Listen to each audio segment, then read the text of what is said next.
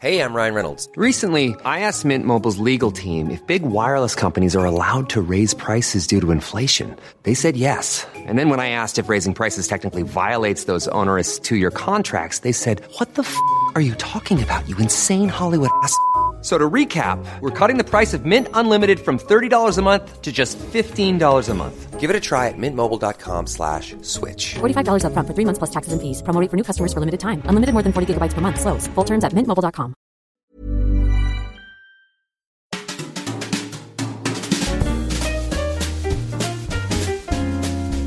Mise à mal. Oh, Il était bien celui-là. Il était différent d'habitude et moins guttural. Oh, c'est c'est beau. La mise à nu de Théo. Très bien aussi. Merci. Qu'est-ce qu'on est doué C'est toi qui es doué. Ah non, c'est toi. Ah non, ok.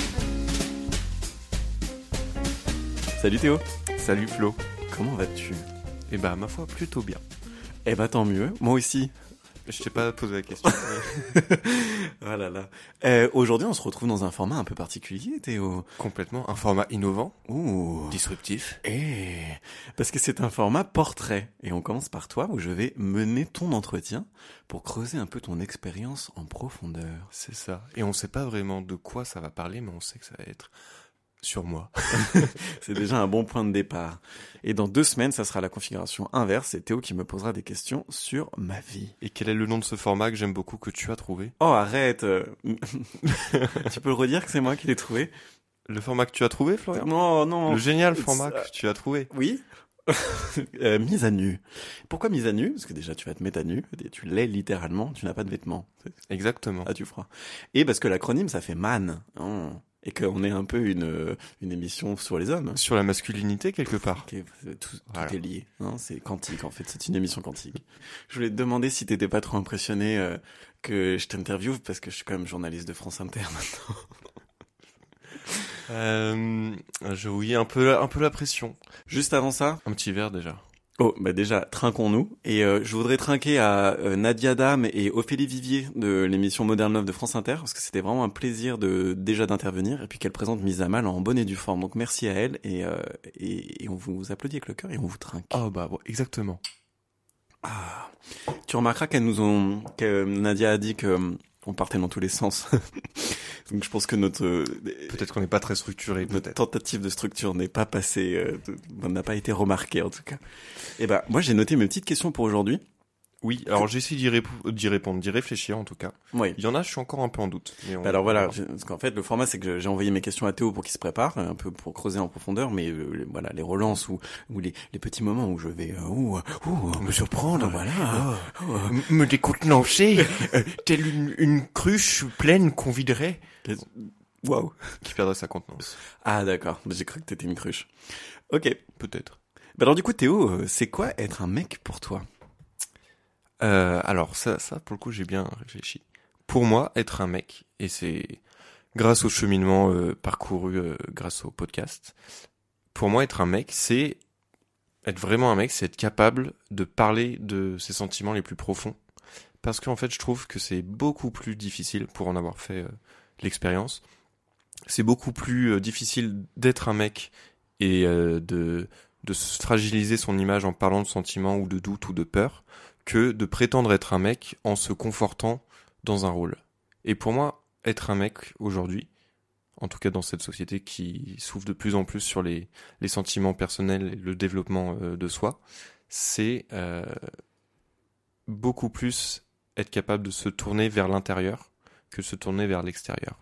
Je sais pas si ça Hmm. fait sens. Ça fait sens. Et qu'est-ce que tu, enfin, tu dis euh, euh, qu'on rejette un peu, enfin, les normes, en tout cas, c'est de rejeter euh, la forme de fragilité qu'on pourrait euh, manifester quand on parle de ses émotions ou peut-être de ses fêlures. Et ça vient d'où euh, cette croyance du coup de, de fragilité? Euh, perçu par la société, tu veux dire? Bah toi, pourquoi tu vois ça comme une fragilité de parler de tes émotions?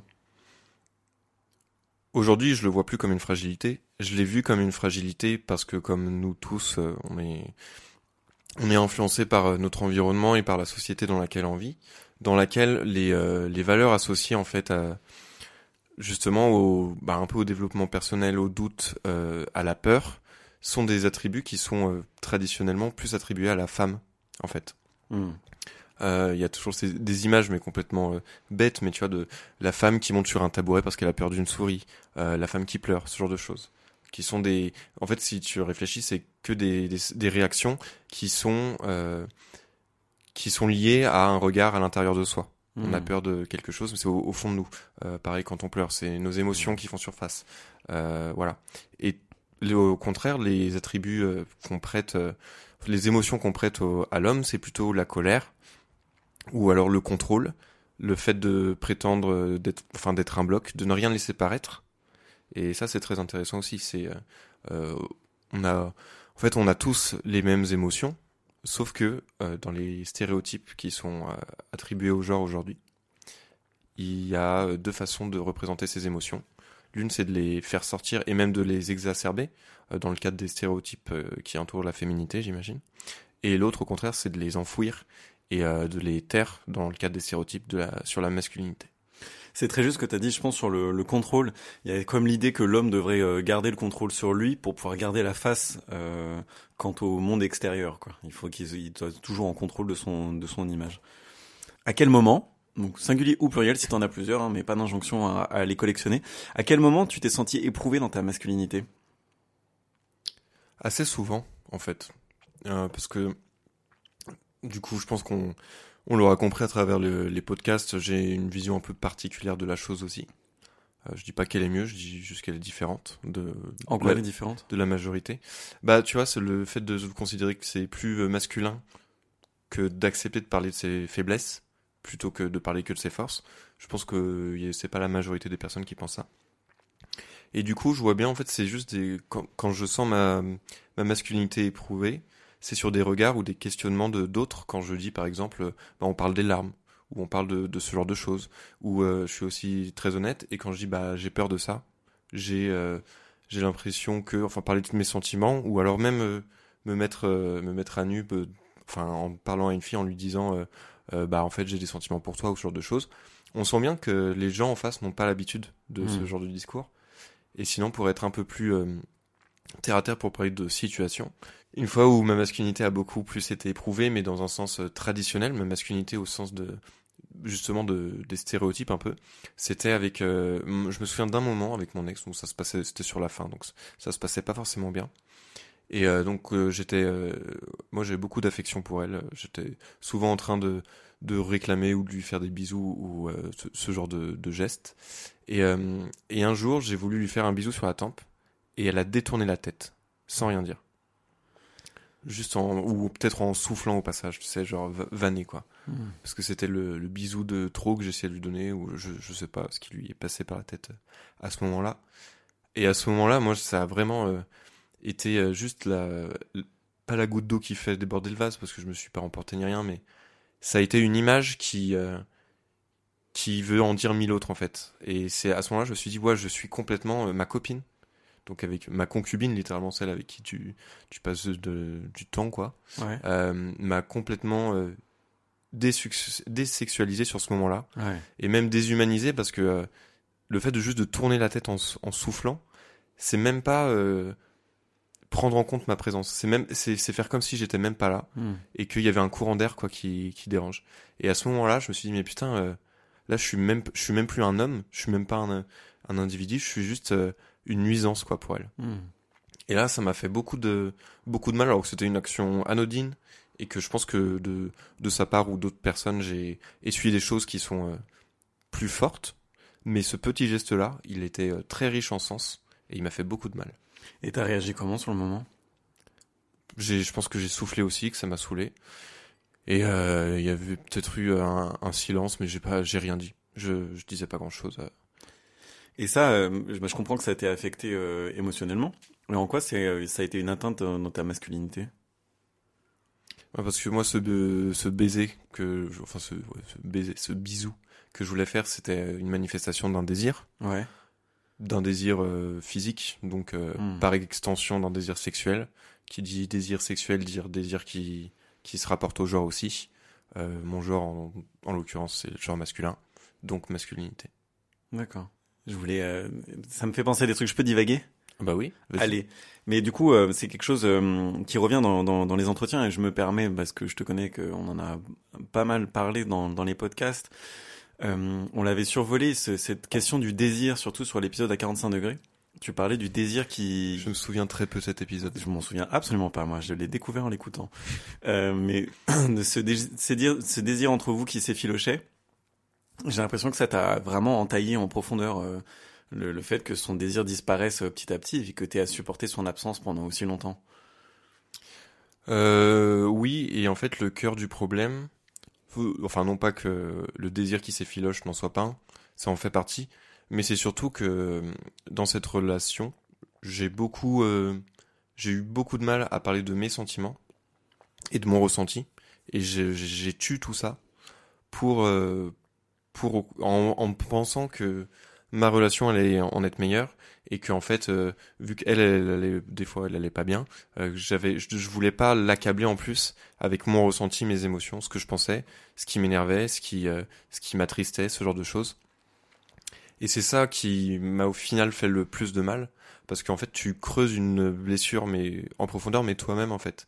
Euh, et l'autre est forcément, enfin, j'en ai vraiment jamais euh, parlé euh, directement à elle, ou alors de façon très surfacique, et même en minimisant les choses par rapport à ce que je ressentais vraiment et à quel point j'étais mal, pour pas que elle, elle culpabilise, pour pas que ça ajoute à, à sa souffrance. Euh, et du coup, en fait, en faisant ça, moi, je me creusais à l'intérieur, en fait. J'absorbais tous ces sentiments comme une éponge et euh, j'essayais d'améliorer la situation, mais les miens, je les rejetais au plus profond de moi et je creusais, je creusais, je creusais euh, le, le tombeau de notre relation. ça, enfin, pour faire une métaphore un peu, mais Mais du coup, c'est marrant parce que j'ai l'impression que donc tu dis que tu creusais et donc quelque part euh, t'enterrais quoi. Si ouais. on file bah, et ça, c'était exactement dans les anciens, enfin, dans les stéréotypes de la masculinité. Je, C'est ça, ouais. je taisais ça. Je voulais pas euh, avouer que ça m'atteignait profondément de pas me sentir aimé par elle. Hmm. Ou alors quand je le faisais, je minimisais euh, mes propos et, euh, et c'était très vite, euh, je te comprends, machin, ok, euh, je, euh, je vais essayer, on va essayer de faire ça, machin. Et à aucun moment, euh, je- j'aurais dit des choses que, alors que j'ai pu les penser, de dire, mais j'ai, des fois j'ai envie de me casser tellement je suis pas, je me sens pas aimé en fait. Tu lui as dit ça? Non, jamais. T'en as pas parlé avec elle? Non. Bon, une fois que la relation est finie, qu'est-ce que tu veux? Bah moi je crois en la justice rétrospective. Mais c'est pas une question de justice parce que là, la la seule justice émotionnelle, hein, t'as pas à la blesser pour avoir justice. Ouais, mais en fait, la, la, la seule justice que je dois me faire, c'est envers moi-même. En fait, c'est Mm. euh, c'est pas c'est pas c'est pas son rôle de la même façon que c'était pas le mien de euh, de lire clairement, mais en moi comme dans un livre ouvert en fait. Ouais. À un moment donné, si tu t'ouvres pas et si moi volontairement je je voulais pas aborder ces sujets-là, elle avait aucune chance de mettre le doigt dessus en fait. Hmm. Donc euh, c'est pas une question de justice émotionnelle entre elle et moi, c'est une question de justice émotionnelle peut-être entre qui je suis aujourd'hui et qui j'étais à l'époque. Et du coup, t'en apprends quoi aujourd'hui par rapport à qui t'étais à l'époque? Que euh, j'aurais, même si à l'époque ça me paraissait être la bonne solution, j'aurais jamais dû euh, m'effacer au profit de mon couple et j'aurais jamais dû aussi euh, faire l'impasse sur mes émotions et mon ressenti et ne pas le et le garder pour moi Euh, et qu'en fait le en fait c'est c'est dé- c'est débile parce que ça paraît si limpide maintenant que je le dis avec le recul mais euh, au moment de notre relation on parlait beaucoup elle et moi parce que je voyais que elle elle souffrait et donc je lui je l'aidais à me dire ce qui allait pas et c'est comme ça qu'on avançait Sauf qu'en fait, à chaque fois euh, que, que je la réconfortais, on, on finissait par se dire tous les deux, mais c'est trop bien, tu vois, quand on parle de, de ton problème, on, on avance et on le, on le résout, ou en tout cas, on, on le, on l'atténue. Et à aucun moment, ce, ce mode de fonctionnement-là, je l'appliquais à moi-même, en fait. Ouais. Et donc, c'est la seule chose que je retiendrai, c'est de, de, de dire les choses, en fait. Et aujourd'hui, tu le fais? Bah, je peux pas comparer avec le même cadre, vu qu'aujourd'hui je suis plus en couple, mais euh, je dis plus les choses. C'est peut-être pas encore parfait, mais par contre, euh, je suis capable en fait de de pas m'oublier, parce que derrière tout ça, il y avait aussi une question d'amour propre en fait. Mm. Et clairement, euh, moi dans mon précédent couple, je l'aimais plus elle que je m'aimais moi, Ouais. ce qui explique l'effacement. Et aujourd'hui, je pense que j'ai un peu rétabli la balance et que je me laisserai moins euh, oublier en fait au profit de soit de mon couple, soit de la- la- l'autre personne. Et euh, ouais, l'amour propre, c'est euh, c'est primordial à l'amour de l'autre en fait. Mais c'est ça, pour dire les choses à l'autre, il faut d'abord oser se les dire à soi-même. Et je pense que c'est ce que t'as appris à faire. Et même pour être aimé et désiré, il faut aussi euh, s'aimer soi-même en fait, parce que ça renvoie une. En fait, c'est rigolo tous les attributs un peu masculins qui sont intéressants, qui qui sont euh, la confiance en soi, euh, euh, ce genre de choses, euh, l'assurance, euh, le fait d'être bien en fait. Ça, c'est des attributs masculins qui sont euh, qui sont pas du tout néfastes ou négatifs, qui sont très bien vus par tous les genres en fait. Euh, et ça, c'est des choses qui arrivent en s'aimant soi-même. Mm. Euh, moi, je me mets pas moi-même. Donc en fait, c'est presque, je veux dire presque normal parce qu'il faut pas déconner, mais c'est faut pas être étonné si euh, la personne avec qui tu es en couple a du mal à te désirer, a du mal euh, à t'apprécier, à t'aimer quand au quotidien quand elle te croise, elle voit que même toi, t'as pas confiance en toi, que même toi tu t'aimes pas, tu t'apprécies pas, tu crois pas en toi. Euh, c'est très difficile d'être euh, au contact de quelqu'un euh, qui est qui est un peu dépressif, euh, qui est très négatif, très cynique et encore plus avec lui-même, qui fait énormément d'autodérision. Et derrière, essayer de faire la part des choses. Comment veux-tu ne pas te faire euh, influencer par un, discours aussi néfaste qui vient de la personne intéressée? Ce qui est vrai, c'est que hum, on nous prête les attributs que nous, sur les, enfin, dont on se revêt nous-mêmes. C'est-à-dire que si je considère que je suis maladroit, je vais déjà plus me concentrer sur ma maladresse et l'exprimer en plus, parce que c'est comme ça que je m'identifie. Donc du coup, si je fais une maladresse, bah, je vais être beaucoup plus, euh, enfin, je vais en parler ou je vais la manifester. Et donc les gens vont me voir maladroit, et donc du coup, c'est une identité qui se renforce. C'est à peu près ce qui t'est arrivé aussi dans ton cas, quoi. Donc, faut faire attention à comment on se parle à soi-même et les attributs qu'on se prête. Et c'est pas être, euh, c'est pas être pédant ou, euh, ou prétentieux que de vouloir aspirer à être quelqu'un de meilleur, quoi. Et complètement. Et avant de faire attention à comment on se parle à soi-même, déjà euh, faire attention à comment on s'écoute. Parce que c'est Mm. la base, et même ça, euh, tout le monde ne le fait pas. Ouais. Et dans mon cas, avant de me parler à moi-même, c'était juste de, de m'écouter, en fait. Je me, je me taisais ou je m'entendais pas. Et aujourd'hui, euh, parce que si t'arrives à avoir le recul, euh, je vais faire la déduction qu'aujourd'hui t'arrives un peu mieux à t'écouter, c'est le cas? Complètement. Et du coup, comment tu, quels critères tu as pour t'écouter? Parce que c'est pas quelque chose de facile quand c'est, quand tu le découvres. Comment tu sais que tu t'écoutes aujourd'hui? Là, c'est une question difficile.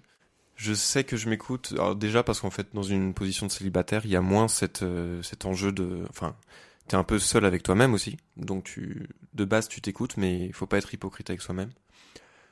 Je sais quand je m'écoute, au fait, euh, les ressentis, tu les sens au plus profond de toi. Des soirs où, par exemple, euh, t'as envie de sortir, euh, non, ou, plus au contraire, t'as pas envie de sortir, mais t'as un truc de prévu.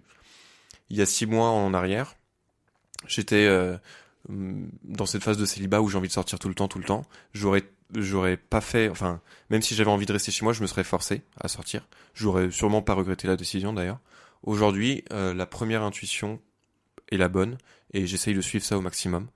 Euh, ça m'arrive de de pas aller euh, dans le sens de mon intuition quand euh, il y a l'embarras, enfin il y a les autres qui sont en jeu. Si euh, je décommande à la dernière minute un pote qui a galéré pour pour caler un, un verre avec moi, je vais je vais y aller, je vais apprécier le moment. Mais ça c'est des petits exemples comme ça. Et puis même euh, c'est en fait euh, j'ai une formule justement qui est un peu un critère pour savoir euh, comment si je m'écoute ou pas.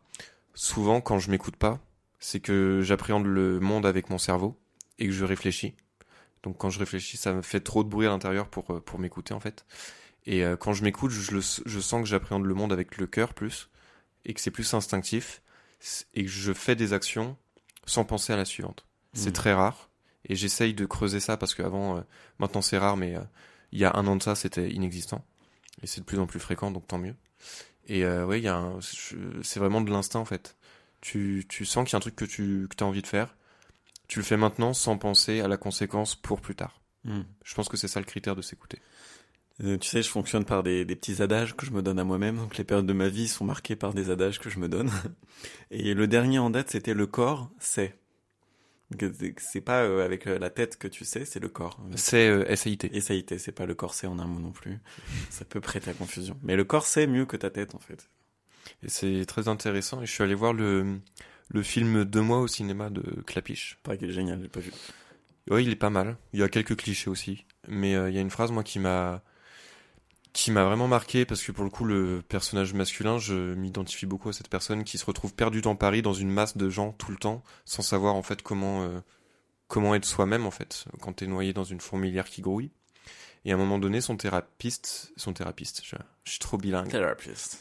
son thérapeute lui dit mais en fait là vous vous contentez de regarder la vie de loin vous avez le droit de, au-delà de voir la vie, de la toucher, de la malaxer, de la palper. Et en fait, cette phrase-là, elle a, ça a trop fait un déclic chez moi. Je me suis dit, mais c'est vrai, en fait, euh, j'utilise que mon, que ma vue pour, euh, pour appréhender la vie, mais il y a plein d'autres choses, en fait. Hmm. Et le mettre les, mais c'est littéralement, c'est mettre les mains dedans, en fait. Y aller, euh, se lancer, toucher, voir ce que ça fait, euh, se, se- vraiment se percuter à la vie, lui mettre un gros coup de boule sa mère. Bah ça, je le faisais pas. Ouais. Mais je pense que bon après euh, le système scolaire a, a ses mérites aussi. Hein. Moi je dois une certaine ascension sociale à mes performances scolaires, mais on nous habitue beaucoup à penser euh, on est on est une tête coupée pendant des années et des années quoi. Et aujourd'hui euh, on en est sorti de ce système scolaire, mais il y a pas très longtemps que ça en fait. Et, pas, et encore, il y a du chemin à faire, moi, je trouve. Et Ouais, de reconnecter avec son corps, euh, surtout si t'as jamais pratiqué un art ou ou une activité physique, ouais ça peut être. Bah, c'est ça. Et reconnecter avec soi-même. Je regardais une conférence TEDx euh, l'autre jour très intéressante de... Et euh, la conclusion d'une de... Je saurais même pas te dire le nom de l'intervenante, le nom de la... Si c'était sur l'infidélité, je crois. Et la conclusion euh, du TEDx, c'était... mais Et c'était un twist un peu... euh, Tu, tu le voyais pas venir. Et en fait, c'était... euh, à quand l'enseignement du développement personnel dès la maternelle ou le collège et à quand l'enseignement de la philosophie plus tôt pour que les gens se posent les bonnes questions. Ouais. Et dans le cas de la fidélité, ça s'inscrivait dans la, la, la question qu'on a évoquée euh, tout à l'heure de dire euh, il faut savoir se connaître soi-même, non pas s'aimer soi-même, mais les deux vont souvent à- ensemble, pour euh, savoir ce qu'on veut, pour avoir un couple épanoui en fait. Ouais, bien sûr. faut fonctionner tout seul pour fonctionner à deux en fait. Ouais, ouais. Mais oui, connais-toi toi-même et tu connaîtras le monde. Hein. Et après, euh, moi, je suis assez paranoïaque. euh, bon, c'est mes études qui ont fait ça, mais euh, l'école était aussi un instrument euh, au service du pouvoir. Hein. On voulait pas faire des esprits ouverts, on voulait faire des esprits euh, productifs.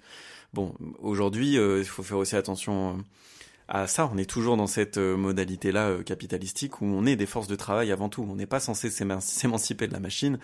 Euh, si tu crées du développement personnel ou des outils pour des gens euh, pour qu'ils se débrouillent seuls, c'est dangereux en termes de contre-culture au niveau du pouvoir. Donc bon. Mm. Peut-être trop paranoïaque, on peut nuancer ça, mais en tout cas c'est mon intuition. Et juste euh, sur ce que tu disais sur le fait de reconnecter à son corps, la fois où on s'est le plus marré, c'est comme la fois où on a fait les singes dans le salon Mm. euh, de Juliette. J'avais envie de, de me lâcher un peu et ça m'a fait beaucoup de bien ce moment. Bah ouais, et c'est à ce moment-là, moi, quand j'ai vu à quel point on, on s'était amusé, mais particulièrement toi, euh, je me dis, les cérébraux comme toi, comme moi aussi, hein, mais on parle de toi. Euh, bah en fait, redescendez dans votre corps. Euh, Essayez d'explorer où, se manifestent les tensions, où se manifestent les choix, les joies, où se manifeste l'intuition aussi. Tu vois, tu parlais tout à l'heure d'intuition. Je suis sûr que tu n'auras pas une intuition au même endroit pour l'amour que pour le taf ou euh, pour des espèces d'intuition globale. Où il faut redescendre dans son corps et il faut essayer de d'explorer ça. Donc, je pose ça là, ça a l'air facile dit comme ça, ça l'est pas vraiment. Mais essayez de bouger avec votre corps, faites de la poterie, mettez les doigts dedans. Enfin, vraiment, il faut essayer de. Non, mais moi, ça m'a sauvé de faire de la musique ou euh, aujourd'hui de faire autant de sport. C'est une manière de redescendre dans mon corps et ça me fait beaucoup de bien. Et je pense que c'est ce que tu vis aussi. Et complètement. Et je cherche d'ailleurs des moyens de, de faire ça. Et à part euh, quand je dansais tout seul dans mon appart, euh, quand je rentre du taf, tu vois, je fais pas grand chose à l'extérieur quand il y a le regard des autres pour le faire. C'est la prochaine étape. Mais ça, ouais, ça c'est un autre cheminement. Mais c'est Mm. déjà bien que tu te sentes bien avec toi-même euh, quand t'es tout seul, tout nu. Tu fais l'hélicoptère? L'hélicobite plutôt. Oh, putain. Ah non, mais il faut utilisons les bons termes. Nous sommes des scientifiques. Ok. C'est- Scientifique. Que- Comme a dit euh, Léonard de Vinci, l'hélicobite. euh, Est-ce que tu peux parler de l'expérience ou de l'émotion et ou de l'émotion la plus forte que tu ressentie euh, dans ta vie? Alors celle-là, j'ai galéré. Et du coup, j'aimerais bien la twister. Non. T'es sûr? Vas-y, montre-moi le twist, mais je le refuserai. En fait, euh, je pense qu'il y a beaucoup de choses que j'aurais du mal à identifier une chose dans ma vie parce qu'il y a, il y a plein d'émotions différentes. Il y a de la joie, il y a de la tristesse, machin. Il y en a pas une qui, qui, qui est au-dessus des autres. Par contre, je pourrais plus facilement te dire l'émotion, par exemple, la plus forte que j'ai vécue dans l'année. Ok, fair enough, C'est bon? Fair enough. Et donc, c'est quoi? C'est l'émotion ou le, le Ou sens- l'expérience. L'émotion, l'expérience. En euh, général, une expérience se retient parce qu'il y a une émotion qui lui est rattachée. Donc. Euh, cette expérience, c'était euh, je- il y a quelques mois. Il y avait une fille qui me plaisait depuis euh, du- depuis quelques temps, quelques mois aussi à nouveau. Et en fait, on s'entendait très bien et euh, c'était pas juste, enfin, c'était de l'attirance euh, physique aussi, c'est sûr, mais euh, à côté de ça, on avait plein de points communs, on se marrait beaucoup et euh, c'est la première fille qui me plaisait vraiment sincèrement depuis ma rupture. Donc il y avait tous ces enjeux-là. Et euh, je lui avais, euh, bon, enfin je lui avais clairement couru un, peu après. Et je lui avais déclaré d'ailleurs ma flamme à demi-mot en lui disant bon écoute, tu, tu me plais pas mal, on était potes euh, à la base, mais moi j'ai du mal à, à pas euh, espérer plus. Épisode 1. Épisode 1, Les bises à épisode 2, mal. je sais plus. Du coup, je lui avais déclaré ma flamme, mais elle m'avait fait gentiment comprendre que, non pas que c'était pas réciproque, elle avait joué sur un entre-deux, en disant, euh, c'est pas que c'est pas réciproque, c'est juste que c'est pas le bon moment, ou alors que je suis pas sûr de pouvoir combler tes attentes euh, ou tes, tes espoirs. Je veux pas te donner de faux espoirs, c'était un peu ça le résumé en un mot. Et en fait, euh, on avait, euh, donc du coup, on en avait beaucoup parlé par SMS, machin. euh, voilà, c'était un peu pas, pas je t'aime moi non plus, mais c'était un, pas en avant, deux pas en arrière. Et un jour, on est allé boire un verre. Et ce qui est intéressant, c'est que c'était pas un verre qui était prévu. Moi, je calcule toujours tout en avance. Et là, en fait, ce soir-là, j'étais juste parti euh, boire euh, un verre avec un pote. On a pris euh, deux, trois pintes et tout. J'étais euh, un peu bourré. Et à 21h30, elle m'envoie un message, mais en mode pote, tu vois. En, mode ah bah j'ai un date Tinder qui est annulé. Vas-y, ça te dit, on boit un verre, tu vois. Parce qu'on on avait dit ouais, faudrait qu'on aille boire un verre pour parler aussi de tout ça, mais aussi juste pour boire un verre, tu vois. Donc je reçois ça à 21h30, un scénario que j'avais pas prévu, que j'avais pas anticipé, pour lequel j'avais donc au- aucun plan, alors que d'habitude j'ai des plans pour tout. Avec euh, trois pintes dans le sang déjà. On se voit, on va boire euh, un verre, enfin on prend un pichet de vin à deux, donc ça s'accumule. Euh, On discute et euh, au cours de cette discussion, elle me dit, je raconte toute l'histoire, je m'en fous si ça fait tout, ça va faire trois plombes, mais Ben, on est là et pour au fil de hein. cette discussion, à un moment donné, moment. euh, on revient un peu là-dessus et elle me dit non, je peux pas, je, enfin, j'ai pas, moi je me vois pas avec toi parce que je vais te faire du mal. Et en même temps, elle me dit une phrase qui est pas anodine, qui était, avec le recul, euh, je, trouve que on a, je me suis un peu laissé manipuler sur sur quelques points, mais bon, ça c'est un détail. Et elle me dit, euh, en fait, je te vois pas comme un copain, je te vois comme un potentiel mari et comme le futur père de mes enfants. Alors qu'elle venait de me dire, il se passera, euh, il se passera rien entre nous à, à ce moment-là. Donc c'était un peu, euh, un peu chelou, tu vois, c'était souffler le chaud et le froid. Mais elle savait très bien faire et je pense qu'elle le sait. Et, je pense qu'elle écoutera ce podcast aussi, qu'elle se reconnaîtra. Un, Bonjour. Bonjour madame. Euh, non non mais c'est euh, elle est elle est elle- je pense qu'elle est elle est forte euh, elle est très douée en relation euh, sentimentale je pense Euh, beaucoup à apprendre d'elle et euh, et voilà donc euh, on finit notre pichet de vin le bar ferme plus tôt que prévu genre à 22h Punaise. donc euh, gentiment le barman nous offre un shot on prend notre shot ah c'est gentil après il nous dit ah bah vous l'avez bu vite il nous sert un deuxième shot Ah, mais ça c'est bien. Ça c'est vraiment le génial. métier des barman, hein, de nous faire Ouais. en sorte qu'on se pécho. et euh, Vous nous entendez les à barman aucun moment j'ai dit qu'on s'était pécho par contre Ah non, mais le but du barman oui, oui. c'était que vous vous Non. péchotiez. Ok. Et euh, donc on, donc là du coup euh, deux, deux shots de plus qui s'ajoutent à l'addition de mon alcoolémie. Donc et je pense que c'est important de, re- de reposer le contexte. Je suis pour la première fois de ma vie quasiment dans une situation que j'ai pas prévue et je commence à être bien ivre. On va dans un deuxième bar, on prend un deuxième pichet. Oh merde. Ouais. Ouais. Ouais ouais. le lendemain c'était très dur. L'abus d'alcool. euh, Et dangereux pour la santé. Merci Théo. C'était une question que je disais aussi. On va dans un deuxième bar, deuxième pichet. Euh, très drôle d'ailleurs parce que le, tu sais, t'as le fameux clin d'œil du barman. En mode, ah, t'es avec une fille, euh, machin. euh. Bah alors ça c'est viriliste. Non, non, mais attends, c'est pas fini. Ah ouais, pardon. T'es avec une fille, on était les deux dans le bar et tout, ah ok. Sauf que le clin d'œil du barman, moi je l'ai pas vu. Il l'a fait à ma pote. Ah. En mode, euh, tiens, euh, bonjour mademoiselle, bah, putain, vous- tu vas le pécho ce soir, c'est sûr. Et c'était, c'est cool, je trouve d'ailleurs, que ce soit dans ce sens-là. J'ai pas encore d'avis.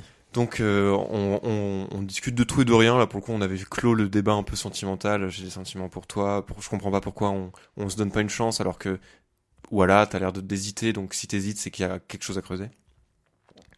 Et je reviens sur ce qu'elle m'a dit à un moment donné. J'étais un peu euh, là j'étais en autopilote. J'étais en autopilote mais j'avais pour le coup j'avais beaucoup de réparties. Et euh, et donc je lui dis mais en fait je reviens juste sur ce que tu m'as dit tout à l'heure. Je suis le le père de tes futurs enfants et peut-être ton futur mari. Enfin c'est comme ça que tu me vois. Euh, et je lui dis donc, euh, mais en fait, tu veux qu'on fasse comme dans I Met? Dans I Met, il y a deux personnages euh, qui se font un pacte. S'ils sont tous les deux, euh, donc c'est un, mec et une fille qui sont potes. S'ils sont tous les deux célibataires à 40 ans, ils s'épousent parce que ce serait trop bon délire, ils s'entendent trop bien. Et je lui ai dit, mais c'est ça que tu veux en fait euh, Un peu, j'étais un peu offensé.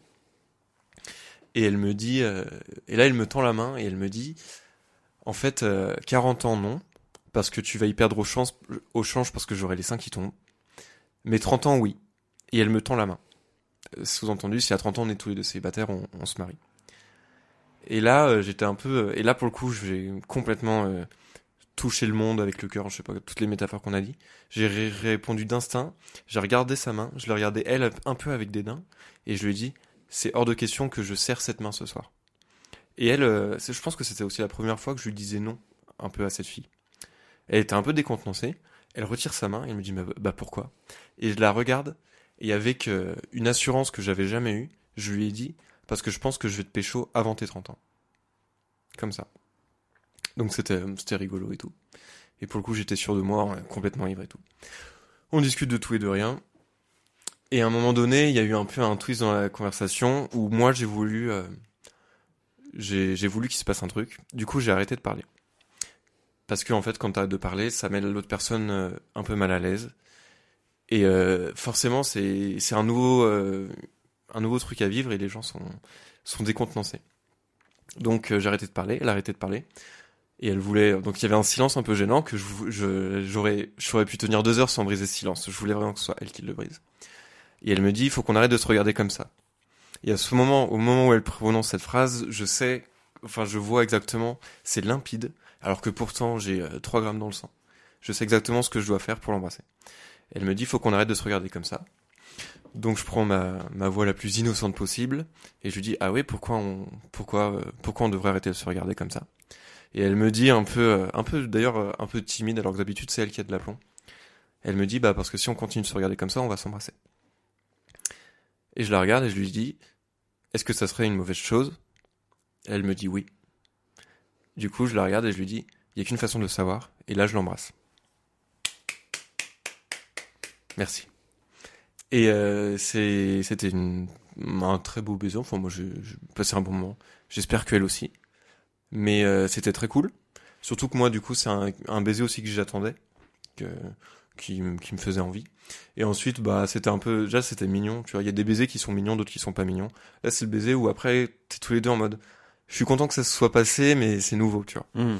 Et après, on sort du bar et on avait 50 mètres à faire jusqu'au métro, mais les 50 mètres, tu les fais en une demi-heure tellement tu fais des pauses euh, à chaque lampadaire pour pour t'embrasser.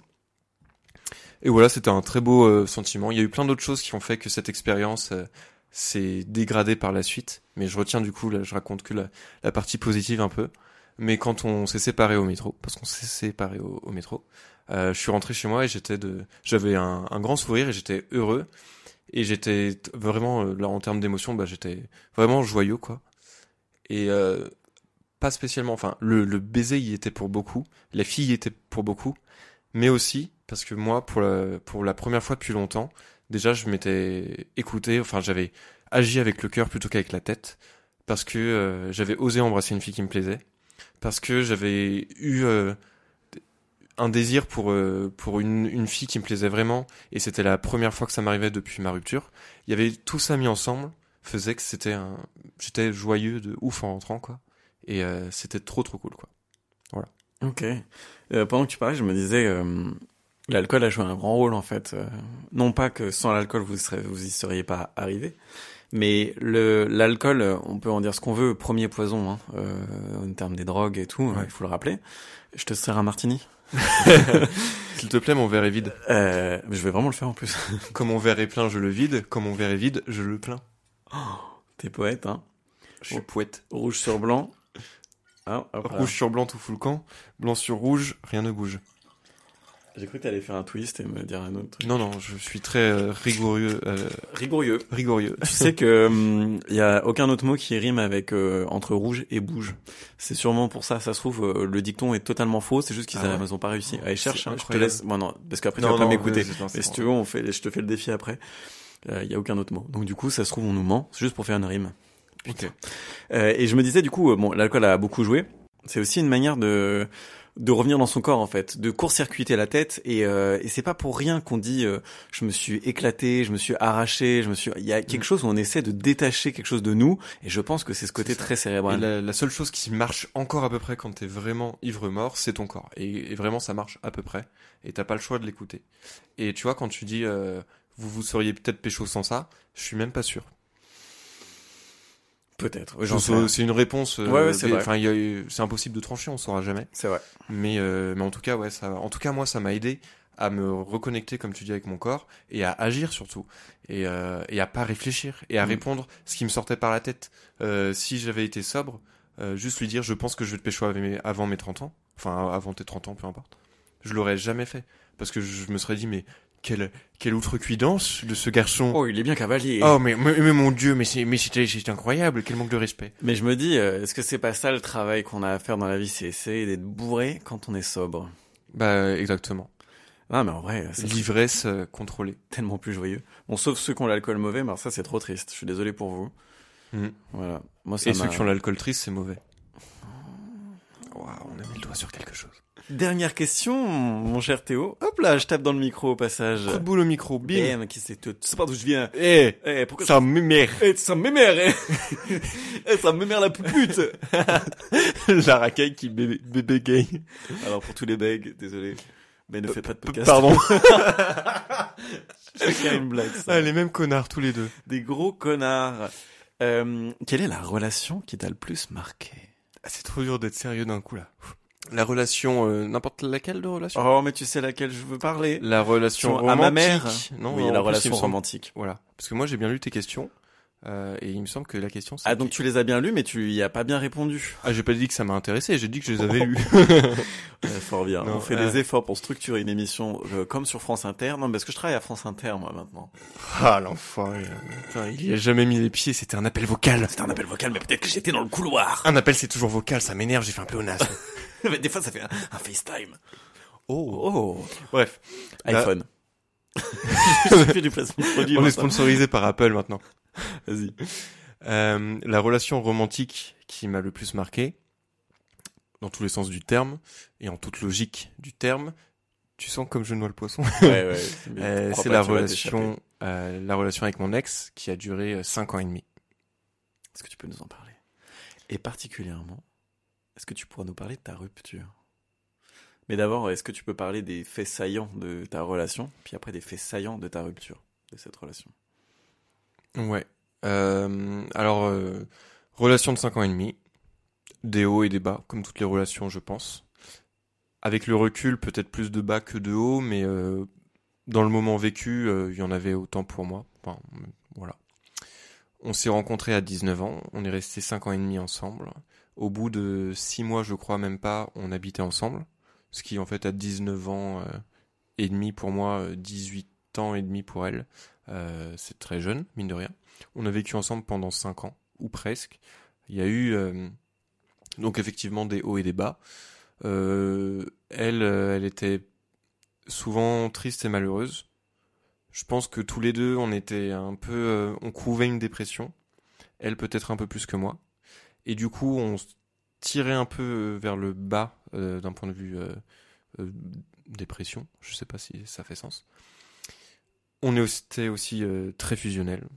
Copains comme cochons, on se marrait beaucoup. Parce qu'il y a quand même plein de points positifs. Je pense qu'on s'aimait beaucoup. Du moins au début, en ce qui la concerne. Et en fait, on était donc très fusionnels. Très vite, euh, elle, a, elle a montré, c'était pas vraiment des doutes, mais des moments un peu de, faiblesse affective ou, euh, même envers euh, elle-même, des moments de, comme je dis, de dépression un petit peu qui étaient plus prononcés que, moi. Donc dans ces moments-là, j'étais bah, son, son oreille attentive, je la conseillais, je la consolais. Et en fait, au fur et à mesure du temps, c'est là où moi j'ai commencé à taire mes besoins, mes sentiments, mes émotions, pour laisser plus de place à l'écoute de, des siennes, en pensant que c'est comme ça que je, devais faire fonctionner ma relation, en écoutant ses problèmes parce qu'elle en avait plus. Euh, donc c'était des choses, euh, des, chagrins de, juste de tristesse, soit parce qu'elle avait l'impression qu'elle m'aimait plus, et je dis elle avait l'impression parce que je pense que même elle, elle savait pas si c'était euh, avéré ou pas à l'époque, soit parce que en termes de libido, il y avait, des, des, pics et des moments de, rechute euh, à certains moments. Donc elle aussi, euh, je pense que c'est aussi une cérébrale et qu'elle réfléchissait beaucoup et qu'elle se disait j'ai une j'ai une perte de désir pour mon copain, copain qui se dit en passant était aussi euh, quasiment dépressif et qui se dépréciait vachement. Euh, comme comme je le disais tout à l'heure. Donc ça aide pas à avoir une belle aura et à être désirable en fait. Donc elle, elle interprétait ça en disant mais si je le désire plus, peut-être que je l'aime plus, mais voilà. Et en fait, au bout de cinq ans et demi, où elle était, enfin peut-être pas cinq ans et demi de pure tristesse, mais durant plusieurs années où elle était euh, plutôt triste, dans, en termes de, de mood général, je pense que petit à petit, elle a essayé d'être mieux et de d'éliminer, de changer des choses petit à petit. Et en fait, avant la fin, elle s'est retrouvée à un moment où euh, la seule chose qu'elle n'avait pas encore changé dans sa vie, c'était moi. Hmm. Donc, euh, elle a voulu euh, changer ça. Euh, à l'époque, du coup, donc belle transition avec la rupture. Elle m'a dit qu'elle m'aimait plus. Je sais pas trop si elle l'a dit comme une excuse ou si juste tout simplement elle avait beau m'aimer, elle était malheureuse et, et ça justifiait pour elle le fait de ne plus être avec moi, ce qui est complètement légitime aussi. Elle te l'a dit comme ça? Ouais. Un soir, elle t'a dit je t'aime plus. Bah, alors ça s'est pas passé euh, comme ça, ça, en claquant des doigts. C'est un soir, je voyais très bien qu'elle était pas bien. Euh, tu veux vraiment que dans l'histoire de rupture? Un soir, euh, elle, bah, un soir, ça se voyait qu'elle allait pas bien, mais je, moi je la voyais souvent, des fois comme ça un peu triste, où je sentais qu'elle avait besoin de, parler, de discuter, de, me dire des choses, et qu'elle osait pas le faire parce qu'elle avait peur de me faire du mal. Donc euh, donc on, on, se couche, je lui dis bon bah je sens que t'as un truc à dire, machin, je, je lui tire un peu les verres du nez, mine de rien, parce que enfin c'est une approche aussi de, la faire parler, bah, de la faire s'ouvrir. Et elle me dit t'es sûr d'avoir de vouloir avoir cette conversation maintenant? Je voulais avoir cette conversation euh, lundi. On était le vendredi soir, je crois, ou un truc comme ça. Et, euh, et en fait, euh, ce, le week ce week-end-là, il y avait ses parents qui venaient nous rendre visite. Donc là, je me suis dit, hum, ça sent mauvais. Et en fait, ce qui est rigolo, c'est que, enfin, rigolo, c'est pas du tout rigolo. Euh, c'est que j'ai tellement euh, ce, ce moment-là de la rupture, ça a tellement été un peu euh, un traumatisme pour moi que j'ai eu du mal à m'en rappeler. Je saurais pas m'en rappeler dans les détails, hmm. un peu comme un syndrome post-traumatique finalement où tu tu tu te souviens pas de tout parce que c'est c'est trop dur de s'en souvenir. Mais euh, je sais qu'en fait notre discussion, donc bon, c'était bon bah ok, faut qu'on parle. Euh, et qu'elle me disait bah je crois que je t'aime plus et qu'on peut plus continuer comme ça dans les grandes lignes parce que c'était peut-être pas ces mots-là exactement mais euh, voilà je, je ne t'aime plus et il faut faut qu'on arrête euh, donc moi j'étais très triste mais incapable de pleurer alors que j'en crevais d'envie clairement et en fait tellement euh, déjà pris de court tellement euh, sur le cul en fait que je j'osais même pas remettre en question. J'étais la première chose que je lui ai dit quand je, l'ai laissé parler pendant longtemps pour qu'elle me dise je t'aime plus et il faut qu'on arrête. La seule chose que je lui ai demandé, la seule question que je lui ai posée, c'est est-ce que tu es sûr et est-ce que tu changeras pas d'avis? Elle m'a dit oui, je serais sûr. Enfin, je, suis sûr. Et je lui ai dit du coup, bon bah si tu es sûr de toi, je vais pas te convaincre euh, du contraire. Euh, et ça me rend très triste. Et voilà. Et à partir de là, j'ai du mal à me souvenir exactement les tenants et les aboutissants. Et euh, donc ça c'est fini, sauf qu'on vivait ensemble, donc il y a eu quand même presque un mois de, de coloc, et être en coloc avec son ex, c'est quelque chose que je souhaite à personne. Sachant qu'elle, en même temps, euh, je pense qu'elle culpabilisait vachement aussi, parce que moi je l'aimais encore énormément, et pour le coup, j'ai pas, mon amour a pas déprécié au fil des années, au contraire presque. Donc elle, elle devait sentir un peu, et c'est peut-être ça aussi qui a précipité les, choses de son côté, c'est qu'elle devait se sentir de plus en plus coupable de voir que moi je l'aimais euh, toujours autant, si ce n'est plus, et qu'elle c'était euh, de moins en moins. Donc euh, ça a pu précipiter les choses aussi. Et du coup j'étais en colloque avec elle pendant quelques semaines, donc elle dormait sur le canapé, elle avait pris établi son fort là-bas, on se parlait très peu, mais en même temps c'était très cordial, parce que moi très vite je me suis dit j'ai pas réussi à être le, euh, enfin le, copain idéal, je peux encore être l'ex idéal. Donc euh, de toute façon, j'avais, j'étais énervé, j'étais en colère, mais c'était légitime. Enfin, il y a un moment donné, une personne qui t'aime plus, elle a pas à se forcer à rester avec toi. Euh, même si je sais pas encore une fois si vraiment elle le disait parce que moi c'était plus facile à comprendre pour moi ou si elle, elle, elle peut-être qu'elle m'aimait encore mais juste qu'elle était juste malheureuse et qu'elle voulait partir quoi. Et du coup c'était un peu difficile, on se parlait très peu ou très cordialement et quand tu as vécu 5 ans et demi avec une personne, enfin 5 ans avec une personne et que tu la fréquentes depuis 5 ans et demi, je sais pas si tu as eu des relations aussi longues, toi. Non, donc justement, ne dis pas tu. Ouais, pardon. Euh, mais là, pour le coup, je pense que c'est une, une, généralité qu'on peut faire. Bah non, c'est ton expérience, mec. Euh, je pense qu'en ayant vécu cinq ans et demi avec une personne, euh, dans un cadre d'amour, de couple, passer du jour au lendemain au cadre de, de, de pote, et encore pote c'est un grand mot parce que quand même moi j'étais un peu pas énervé parce que je comme je le disais je, je prenais toujours sur moi je montrais pas mes sentiments je laissais pas ça monter à la surface j'étais pas énervé j'étais juste triste c'était pas non plus mon monde qui s'arrêtait c'était juste bah un truc cool que pour lequel j'avais encore envie de me battre avec une personne qui elle n'avait plus envie de se battre tu peux pas forcer je ne, je ne pouvais pas forcer je ne pouvais pas la forcer à se battre Hmm. même si j'ai essayé un peu je lui ai fait une lettre en disant mais je je comprends pas en fait c'est trop abrupt j'ai l'impression que c'est un constat de dire que peut-être tu m'aimes plus, mais entre temps, il n'y a pas cette phase où on discute, on essaye de comprendre euh, ce qui va, ce qui va pas, ce qui peut aller mieux. Il y a à aucun moment donné, j'ai- en fait, euh, j'ai j'ai eu- j'ai pas eu l'impression que elle, euh, elle essaye de sauver la chose. Peut-être que pendant très longtemps, personnellement, sans m'en parler, elle a essayé de sauver la chose, Ouais. et voilà.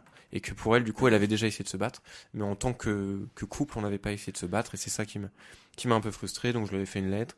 Elle avait répondu avec une autre lettre, mais qui était écrite euh, vraiment comme une réponse, par volonté de me répondre sans, sans vraiment qu'il y ait de sentiments ou d'émotions derrière. Elle m'a tendu la lettre parce qu'elle a mis du temps à me répondre en disant bon bah j'ai pas été très inspiré, euh, désolé quoi. Pourquoi une lettre? Euh, parce qu'il y a des choses que j'aurais pas pu euh, lui dire en face sans oublier certaines choses, sans, sans aussi peut-être pleurer. Et ça aurait fait quoi de pleurer? Sur le moment, c'est plus d'un point de vue purement rationnel, ça m'aurait pas permis de déballer tout ce que j'avais à dire, ça m'aurait interrompu. Mais est-ce que c'était vraiment l'important de déballer tout ce que tu as à dire plutôt que de déballer tout ce que tu avais à ressentir? Les deux allaient ensemble parce que dans ma lettre, j'ai mis beaucoup de ressentiments. je l'ai là. Mais tu viens de dire que Ouais. lui dire en face, ça t'aurait fait pleurer. Et tout à l'heure, t'as dit j'a- j'avais envie à en crever. Sur le moment, oui. Mais c'est là, la lettre, c'était pas euh, dans, c'était euh, quelques semaines après. C'était au moment où j'ai déménagé, je crois. Ouais, mais il n'empêche. Je pense que à ce moment-là, cette lettre, c'était plus pour prendre du recul et je voulais qu'elle soit, euh, qu'elle soit euh, rationnelle quelque part. Moi, j'avais besoin de comprendre en fait. J'avais besoin de comprendre sa décision et pour comprendre sa décision, dans ma façon d'amener mon argumentaire de j'ai besoin de comprendre, je pouvais pas me permettre de laisser mes sentiments. euh, Enfin, quoique, il y en a des sentiments, mais voilà, je voulais que je voulais pointer rationnellement pourquoi j'avais besoin d'une de, de, de clore cette histoire. euh. Je comprends et en même temps, euh, la rationalité de dire à quelqu'un pourquoi tu m'aimes plus, c'est comme si quand t'es en couple et heureux, tu dis pourquoi tu m'aimes. Il y a quelque chose Mm. où en fait la réponse ça sera jamais la bonne. Et donc du coup, euh, régler ta rupture, ça aurait été de la régler émotionnellement et pas rationnellement. C'est vrai. Mais évidemment qu'à ce moment-là, tu t'en es pas rendu compte. Hein, c'est pas.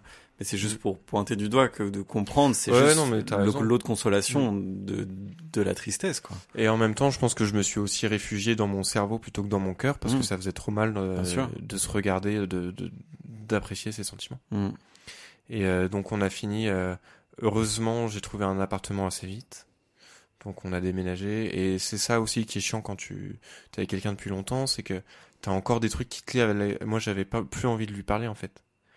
Et euh, j'avais plus envie de lui parler et j'étais encore connecté à elle par des soucis de de dette qu'on avait envers EDF, Ouais. de euh, taxes d'habitation qu'on devait payer dans dans quelques mois, de caution qu'on allait nous rendre, enfin tout ça. Et un moment très fort que j'ai vécu à ce moment-là, c'est euh, le les derniers euh, cartons, les derniers moments, le dernier moment, le dernier aller-retour que j'ai fait entre mon ancien appart avec elle et mon nouvel appart. Euh, elle était dans l'appart et on s'est dit vraiment au revoir quoi. Je quittais l'appartement, j'allais pas y remettre les pieds à part pour l'état des lieux. Elle, elle avait pas encore trouvé d'appart, donc elle vivait un peu dedans, et voilà. Et on s'est fait un câlin et elle s'est mise à pleurer, et pas moi. Et encore à ce moment-là, c'est moi qui l'ai consolée en lui disant que ça allait aller. Alors que objectivement, c'est moi qui m'étais fait un peu larguer, euh, pas comme une merde, mais pas loin quand même. Et je me suis dit, hum, enfin sur le moment non, Euh, sur le moment je me le suis pas dit, mais maintenant je me le dis, mais même dans ce moment-là où c'est elle qui te quitte, où c'est toi qui es triste comme les pierres, sûrement qu'elle était triste aussi un peu, mais c'est elle qui pleure et c'est toi qui oses pas pleurer parce que tu préfères lui faire un câlin et la réconforter. Et c'était assez déchirant que de se dire au revoir comme ça, de sangloter, de pas trop avoir envie de pleurer, elle non plus. Euh, et c'était, ouais, ça c'était, je pense que c'était le plus dur finalement. Plutôt que la discussion où on dit qu'on rompt, c'était le moment où euh, j'ai claqué la porte. Ouais. J'ai euh, une remarque et une question. Euh, ce que tu as vécu dans ta relation, c'est ce qu'on appelle en analyse transactionnelle euh, un triptyque euh, sauveur, victime, bourreau. Euh, Il y a d'autres grilles de lecture, mais l'analyse transactionnelle permet aussi de comprendre ces grands archétypes. Toi, tu as été sauveur pendant votre relation et ensuite dans votre rupture jusqu'à ce dernier câlin, en fait. Et elle, elle a été victime quelque part. C'est la victime qui en fait a mal, euh, qui doit être sauvée, etc. Et elle s'est transformée en bourreau euh, parce qu'elle t'a quitté. Puis ensuite, elle est revenue dans son mode victime. Et c'est en fait votre dynamique, elle est fondée là-dessus. Et c'est ça qui tu voulais intervenir, mais juste ça me fait penser à une question. En quoi, euh, enfin, qu'est-ce qui a fait que t'as voulu être un ex idéal et de Mm. maintenir le même rôle que t'as eu pendant ta relation, qui a fait qu'elle a terminé? J'y j'y reviendrai, mais Ouais. juste oui sur le- les rôles. C'est marrant parce que spontanément, quand tu en parlais, euh, je m'étais dit que j'étais euh, j'étais la victime dans l'histoire. Mais bien sûr, mais c'est ce qui se passe en fait, parce que elle, elle est devenue bourreau, t'es devenue victime. C'est ça l'analyse Mm. transactionnelle, et c'est pour ça que c'est jamais sain de prendre un rôle et on a envie de revêtre euh, le rôle du sauveur plus facilement, en tout cas moi, euh, c'est le rôle que je prends plus facilement. Mais le pendant de ça, c'est qu'une fois que tu sauves la victime, elle t'en veut de l'avoir aidé et elle se transforme en bourreau qui te victimise. Et donc pour répondre à ta question qui était pourquoi j'avais besoin ou envie d'être l'ex idéal, euh, en fait là je suis très lucide là-dessus. C'était très égoïste de ma part. Euh, c'est que je voulais être irréprochable. Être l'ex idéal, c'est être irréprochable. Je voulais pas qu'elle ait un seul point d'accroche pour se dire un jour j'ai bien fait de le quitter. Et pourquoi pas? Parce qu'il en allait de mon ego, de mon amour propre que j'avais euh, oublié pendant pas mal de temps. Et cette fois-ci, je voulais me. Déjà, moi, j'étais parti pour me, me construire à nouveau. Et euh, je me disais, ok, bah, elle m'a quitté. C'est c'est pas moi le, per- euh, le perdant dans l'histoire. En étant l'ex idéal, et puis surtout déjà en acceptant, il y avait aussi un côté un peu altruiste quand même où, en étant l'ex idéal, je la faisais moins culpabiliser. Et pourquoi? Pourquoi je la faisais moins Mais culpabiliser? pourquoi choisir de la, de moins la faire culpabiliser? Bah, il y a plusieurs explications. La première, ce serait le réflexe. Euh, quand t'as passé 5 ans et demi, euh, justement, à prendre soin de la personne. J'ai pas passé 5 ans et demi. Quand j'ai... c'est insupportable. Je... quand... Après avoir passé 5 ans et demi avec la même personne, euh, et à l'avoir protégée, euh, à avoir pris soin d'elle, j'avais... C'est juste naturel, c'est un réflexe que j'avais de continuer à le faire. Euh, les habitudes ont la, la vie dure. J'allais dire on l'a dans longue, mais non. Aïe, le parquet. Euh, donc ça c'est la première explication et je pense qu'il est l'explication majoritaire. De l'autre, ne pas la faire culpabiliser parce qu'en fait euh, ça m'aurait rien apporté dans cette rupture. Bah peut-être que ça t'aurait apporté un peu d'honnêteté vis-à-vis de toi et vis-à-vis d'elle aussi. Je dis pas qu'il faut se venger Mhm. en fait, mais en fait ce qui s'est passé c'est que t'as joué un rôle jusque dans ta rupture et tu m'étonnes que t'arrives pas à la digérer ou à ou à ou à pleurer ou à mais c'est parce que t'es même pas honnête avec euh, avec elle ou avec toi pour commencer parce que vous êtes dans une dynamique de faux semblant. Bah, Désolé, c'est des- vraiment des Ouais, jugements que j'appose, mais de ce que tu dis, t'as encore joué un rôle. C'est juste ça que je constate. C'est vrai. euh, en même temps, euh, quand je te dis que je, ça n'avait, ça n'aurait rien apporté, c'est que pour moi, euh, la faire culpabiliser, ça aurait été euh, lui dire tu es euh, coupable et je suis, euh, je suis victime. Alors qu'en fait, je pense que c'est très subjectif. Que si elle était là ce soir, peut-être elle aurait une version. euh, Bah, bien sûr. Mais ce que je veux dire, c'est que, en fait, la faire culpabiliser, c'est une vision de l'esprit, c'est une vision de ton jugement. Euh, ce que tu peux faire, parce que tu peux pas t'attendre à provoquer des choses de manière certaine chez les autres, mais t'aurais pu te dire, moi, j'ai envie d'être honnête. Plutôt que de dire, je vais l'empêcher de culpabiliser. Tu ne sais même pas si elle culpabilise. Tu sais même pas si en te comportant autrement, en te comportant autrement, elle aurait culpabilisé. Tout ce que t'aurais pu te promettre, au moins, c'est de te dire, je vais me comporter comme j'ai envie de me comporter. Et tu sauras jamais maintenant ce Bah, que c'est que d'être honnête à dans ta part te rupture. dire euh, effectivement j'aurais pu. Ouais, mais à ce moment-là, j'ai fait ce choix-là. Bien sûr, ah non, mais c'est pas pour le revisiter, mais ce que je veux dire, c'est que t'as choisi de jouer un rôle pendant toute ta relation, t'as choisi, t'as choisi de jouer un rôle pendant Mm. ta rupture, et aujourd'hui, euh, il faut que t'arrives à te défaire des rôles. Et encore tout à l'heure, on parlait de l'anecdote où faut que tu joues un rôle, ou faut que tu sois honnête. Bah en fait, c'est toujours euh, le mode binaire, et j'ai l'impression que tu penses que t'es perdant à chaque fois que t'es honnête avec toi-même. Non, parce que la, la vie, enfin la vie au sens euh, très court de cette dernière année, justement, a réussi à me le prouver. Par contre, je pense que oui, c'est binaire, qu'il faut savoir euh, s'amuser des rôles. Et pour s'amuser des rôles, il faut se les approprier pour euh, mieux derrière, pour derrière mieux réussir à se retrouver soi-même en fait. En tout cas, c'est comme ça que je le que je le vois. Pourquoi pas? Euh, J'ai une perception différente. Il y a ce que il y a une différence pour moi entre euh, jouer un rôle parce que c'est un rôle qu'on subit, qu'on se rend pas compte qu'on a, ce qui a pu être le cas dans ma relation. Et aujourd'hui, l'exemple que je te donnais la dernière fois, jouer un rôle volontairement parce que c'est ce qu'on a envie de faire sur le moment donné. Et euh, tu vois, quand on parlait de s'écouter soi-même, s'écouter soi-même, ça peut être des moments avoir envie d'être quelqu'un d'autre. Mm. Et euh, du coup, quand euh, je joue un rôle dans ce sens-là, parce que j'ai envie de me prendre au jeu, euh, littéralement, et de me faire passer par quelqu'un que je ne suis pas, de refléter une image différente, c'est que j'en ai envie au fond de moi et que je suis honnête avec moi-même. Ce soir, j'ai envie d'être différent. Du moment que tu es ta propre référence, euh, moi ça m'ira toujours. C'est très gentil de ta part. C'est quoi que je sens sous la table Eh bien écoute, euh, merci beaucoup de t'être mise à nu. Merci à toi de m'avoir déshabillé. Oh, comment tu t'es senti dans cette euh, configuration? Bah très bien. Et euh, ça, ça fait un peu un bilan parce que mine de rien, euh, cette rupture, j'ai pas la date exacte en tête, mais ça doit faire euh, presque pile poil un an Ouais, en fait an. à peu de choses près. Donc c'est un beau, je vais pas dire conclusion parce que c'est pas fini, mais c'est un beau point de parcours. Ouais, c'est vrai.